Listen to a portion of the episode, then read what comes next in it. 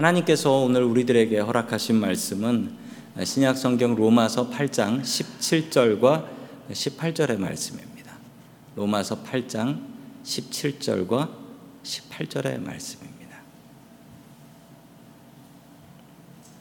자, 우리 같이 읽습니다. 시작. 자녀이면 또한 상속자 곧 하나님의 상속자요 그리스도와 함께한 상속자니 우리가 그와 함께 영광을 받기 위하여 고난도 함께 받아야 할 것이니라 생각하건대 현재 고난은 장차 우리에게 나타날 영광과 비교할 수 없도다. 아멘. 자, 오늘은 주님께서 우리를 위해서 못 박히신 어, 성금요일입니다. 영어로는 Good Friday라고 합니다. 아니 예수님께서 돌아가셨는데 뭐가 그렇게 좋은 날이라고 Good Friday라고 할까요? 그 이유는 주님의 죽으심을 통하여 우리가 영원히 살 수 있는 길이 열렸기 때문인 줄로 믿습니다. 예수님은 오늘 오후 3시에 십자가에서 운명하셨고 그리고 예수님의 장례식은 이미 끝이 났으며 예수님께서는 지금 무덤에 묻혀 계십니다. 이 사순절이라는 기간 동안 40일 동안 금식하며 같이 참여해 주신 성도 여러분들 참 고생하셨고 수고 많이 하셨습니다. 우리는 왜 이 기간 동안 그리고 이 성금요일 날 모여서 금식하고 또 이렇게 모여서 예배 드려야 하는 것일까요? 오늘 성경에 나온 두 사람의 인물을 통하여서 주님의 고난의 의미를 다시 한번 생각해 볼 수 있는 저와 성도님들이 될 수 있기를 주님의 이름으로 간절히 축원합니다. 아멘. 자, 십자가가 없으면 영광도 없다. 첫 번째 주시는 말씀입니다. 첫 번째 주시는 말씀에 나오는 사람은 사도 바울입니다. 사도 바울은 정말 훌륭한 사람이었죠. 대단한 사람이었습니다. 일단 집안이 너무 좋았고요. 그 집안은 바리새인 집안이었다고 하고요. 그리고 예, 사도 바울은 태어난 지 8일 만에 할례를 받았다. 썰컴시전을 받았다. 대단한 믿음의 집안이었다라는 걸 알 수 있습니다. 그리고 그 당시 이스라엘을 지배하고 있었던 이 산헤드린 공유회, 국회 같은 곳입니다. 그 산헤드린 공유회 카운슬 멤버였다라고 합니다. 젊은 사람이 엄청나게 성공한 것이지요. 이스라엘의 앞을 지도해 나아갈 대단한 지도자였던 것입니다. 그가 예수님을 만나고 나서 그의 인생이 완전히 변화됩니다. 그리고 그의 인생이 완전히 다른 방향으로 나아가기 시작합니다. 세상에서 충분히 성공하고 잘 먹고 잘 살 수 있는 그 길을 버리고 예수님 전하는 일에 목숨을 걸고 살아갑니다. 그 이야기가 사도행전에 너무 잘 나와 있고요. 그의 전도 여행이 1차와 2차와 3차로 나뉘어서 어떻게 전도를 하고 다녔는지 그 기록들이 잘 나타나고 있습니다. 사도 바울이 전도를 하러 나가면 사도 바울을 가장 많이 반대했던 사람들은 이방인들 외국인들이 아니었습니다. 오히려 자기와 같은 동포 유대인들이 그를 가만두지 않았죠. 왜냐하면 유대인들의 입장에서 생각하면 저 사람은 유대인의 배신자인 겁니다. 유대교의 배신자입니다. 그러니 죽여야 한다는 것이죠. 자, 그 모습이 사도행전 14장 19절에 잘 나오고 있습니다. 같이 봅니다. 시작. 유대인들이 과 이고니온에서 와서 무리를 충동하니 그들이 돌로 바울을 쳐서 죽은 줄로 알고 시외로 끌어내치니라. 아멘. 사도 바울이 전도를 하고 있었는데 안디옥하고 이고니온에서 온 꽤나 멀리서 온 사람들입니다. 이 사람들이 이 원정을 온 거예요. 멀리까지 이게 사도 바울 전도하는 걸 방해하려고 와가지고 어떻게 했냐면 무리들을 선동질했다는 거예요. 저 사람이 사이비 이단이다. 저 죽어야 할 놈이다. 라고 하며 사람들을 선동질을 했습니다. 그리고서 그 자리에서 즉결 처형을 해버린 거예요. 돌로 때려서 죽여버렸습니다. 돌로 때려서. 죽은 줄 알고 시외로 끌어내 치니라. 이게 무슨 얘기냐면요. 당시에 성 안에서 그렇게 사람을 죽이면요. 성 바깥에 쓰레기 버리는 곳이 있습니다. 그 쓰레기 버리는 곳에다가 그 사람 시체를 집어 던지는 거예요. 사도 바울은 이 사건에 대해서 이렇게 이야기합니다. 죽은 줄 알고가 아니라 정말 죽었었고 자신은 그때 하늘나라 천국에 갔다 왔었다라고 합니다. 바울은 돌덩이에 맞아서 온몸이 깨지고 피가 철철 흐르고 있었습니다.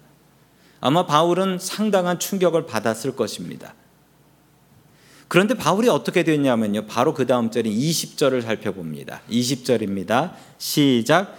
제자들이 둘러섰을 때 바울이 일어나서 그 성에 들어갔다가 이튿날 바나바와 함께 더베로 가서 아멘. 저는 도무지 이 말씀이 이해가 되지 않았습니다. 이 제자들이 둘러섰다라는 건 이제 사도 바울의 제자들이 둘러섰다는 겁니다. 어디로? 사도 바울의 시체 주변으로 둘러섰다는 거예요. 그 자기 스승님이 돌에 맞아 죽어가지고 밖에 던져져 버렸으니까 아이고 우리 스승님이 돌아가셨네 슬퍼하며 제자들이 둘러서 있었는데 말도 안 되는 일이 벌어진 거지요. 둘러섰더니만 죽었던 바울이 뻘떡 일어나 버렸다라는 거예요. 이거 뭐 엄청나게 무서운 일 아니겠습니까? 이 제자들은 얼마나 기절하도록 놀랬겠습니까? 그런데 바울은 더 기가 막혀요. 완전히 죽었다가 다시 살아난 건데 그 경험을 한 사람이 뭐라고 합니까? 자기 때려 죽인 그 성으로 다시 들어갔대요. 그리고 다음날 바나바와 함께 옆에 있는 다른 성으로 가서 복음을 전했다라는 것입니다. 이거 이해가 되십니까? 저는 도무지 이해가 안 되는데 어떻게 사람이 이럴 수 있을까요? 죽는 것을 두려워하지 않는 사람이 분명합니다. 이 죽음을 경험한 바울이 이토록 태어나고 아무 느낌 없는 것 같은 이유가 무엇일까요? 그 이유는 바로 사도 바울의 믿음 때문이었습니다.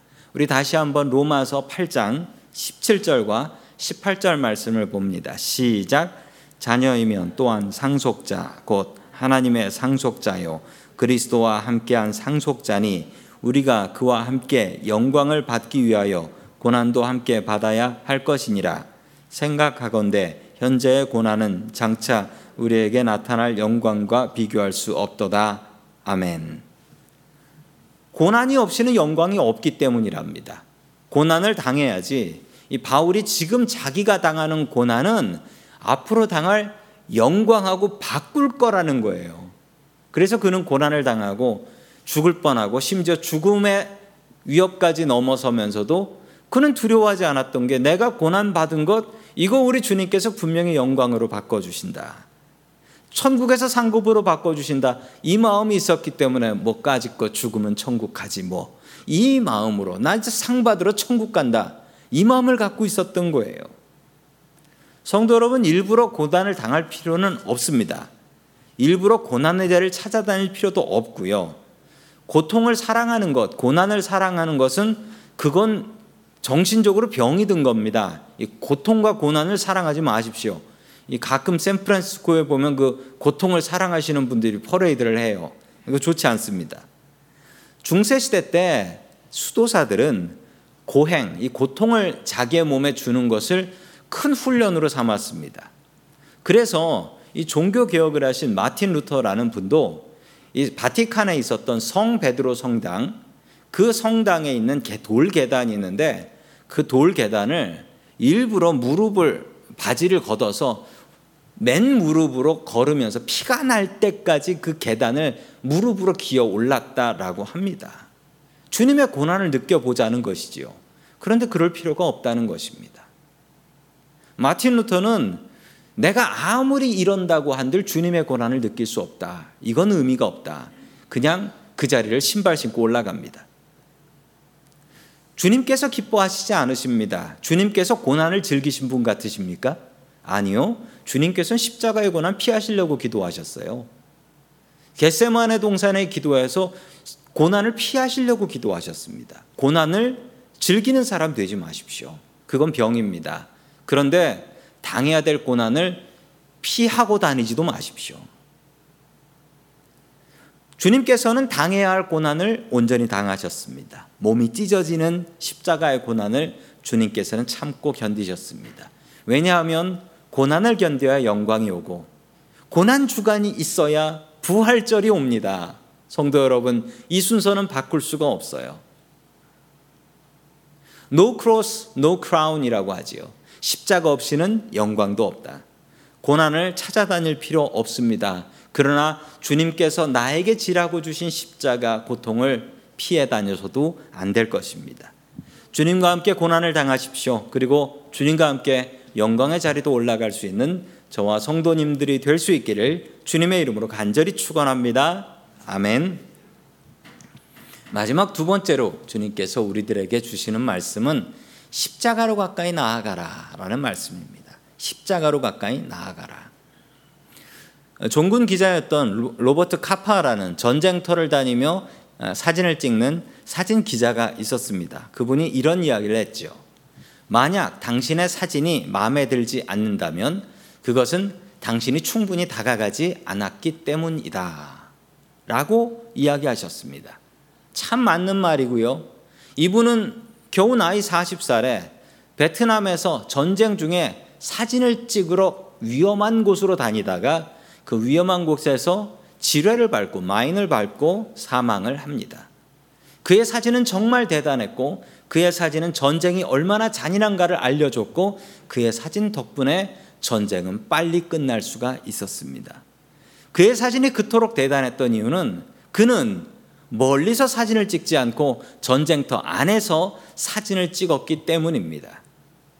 성도 여러분, 우리의 믿음 생활도 다시 한번 생각해 보신다면 내가 은혜가 충만하지 못하고 내가 성령 충만하지 못하고 내가 교회 다니는 것에 기쁨과 예수 믿는 것에 기쁨이 충만하지 않다면 성도 여러분들은 아직 십자가에 가까이 가지 않으신 겁니다.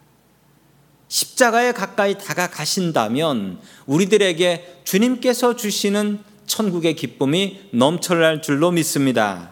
아멘.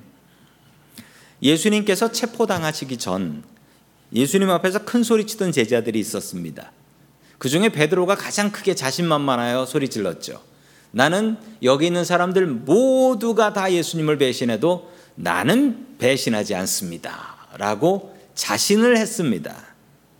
그러나 그들 모두 예수님을 배신했죠. 다 도망갔고 베드로는 예수님을 사람들 보는 앞에서 세 번 부인하고 욕하고 저주까지 합니다. 모두 도망가 버렸는데 그 중에 딱 한 명의 제자만 도망가지 않았습니다. 우리 요한복음 19장 27절 말씀입니다. 시작. 또 그 제자에게 이르되 보다 내 어머니라 하신데 그때부터 그 제자가 자기 집에 모시니라. 아멘. 이 제자, 이 그 제자, 예수님의 십자가 밑에 다 도망갔는데 11명 다 도망갔는데 하나 남은 그 제자는 바로 요한이었습니다. 요한복음을 기록한 요한은 도망가지 않았습니다. 십자가 밑을 지키는 것은 무척이나 위험한 일이었습니다. 특별히 남자에겐 그랬습니다. 왜냐하면 십자가에 못 박힌 그 사람과의 관계가 의심이 되지요. 가족이라면 용서가 됩니다. 그렇지만 가족이 아닌 사람이 그 자리를 지키고 있다? 그러면 바로 그 사람도 예수의 제자인 겁니다. 그 사람도 로마 군인들한테 잡혀 십자가에 못 박힐 수 있었던 것이지요. 그러나 요한은 끝까지 십자가 밑을 지켰습니다. 자기의 목숨을 걸고 주님의 마지막을 지켜봅니다. 예수님의 제자 중에 주님의 죽으심을 마지막까지 보았던 사람, 눈으로 직접 보았던 사람은 요한밖에 없습니다. 요한만 예수님의 돌아가심을 직접 보고 요한복음을 기록한 것입니다. 그는 대단한 부활의 증인이 됩니다. 왜냐하면 주님께서 십자가에 못 박혀 돌아가신 것을 눈으로 직접 보았던 유일한 증인이었기 때문이죠. 유일한 제자였기 때문입니다. 요한은 자기가 본 것을 증언했습니다. 그리고 그것을 책으로 엮었었지요. 그것이 바로 요한복음, 그리고 요한 1서, 요한 2서, 요한 3서, 요한 계시록 다섯 권의 성경이 이 바로 요한을 통해서 기록이 됩니다. 요한은 예수님과 충분히 가까웠습니다. 성도님들은 어떠신가요? 성도님들의 신앙생활에 만족이 없다면, 기쁨이 없다면, 은혜가 충만하지 않다면, 성도님들은 지금 주님과 주님의 십자가와 충분히 가깝지 않으신 것입니다. 성도님들, 주님의 십자가와 충분히 가까우십니까? 매일매일 주님의 말씀을 묵상하시나요? 매일매일 주님과 기도하기에 힘쓰시나요? 매일매일 예배 드리기에 애쓰고 계신가요? 십자가로 더 가까이 나아오십시오. 십자가의 은혜를 체험하십시오. 그리고 요한과 같은 십자가의 주님을 증언하는 믿음의 사람들 될 수 있기를 주의 이름으로 간절히 축원합니다. 아멘. 다 함께 기도드리겠습니다. 하나밖에 없는 독생자를 이 땅에 보내시어 우리를 대신하여 십자가의 길을 걷게 하신 고마우신 하나님 아버지. 오늘도 주님의 은혜에 감격하는 이들이 예배를 위하여 이 자리에 모였습니다. 우리들의 예배 가운데 함께하여 주시옵소서. 고난이 없이는 영광도 없음을 보여주신 하나님 아버지. 주님의 고난을 바라보며 우리도 스스로 져야 할 십자가를 찾고 그 십자가를 지고 주님을 따라갑니다. 주님 이 자리에 함께하여 주시옵소서. 요한처럼 주님을 가까이에서 따르는 믿음의 사람이 되게 하여 주시고 십자가로 더 가까이 나아가는 사람이 되게 하여 주시옵소서. 요한이 십자가의 증인이 되었던 것처럼 우리들도 주님의 십자가의 증인으로 살 수 있게 도와주시옵소서. 매일매일 주님을 더욱더 가까이 하기를 소망합니다. 모든 말씀 예수 그리스도의 이름으로 기도드립니다. 아멘.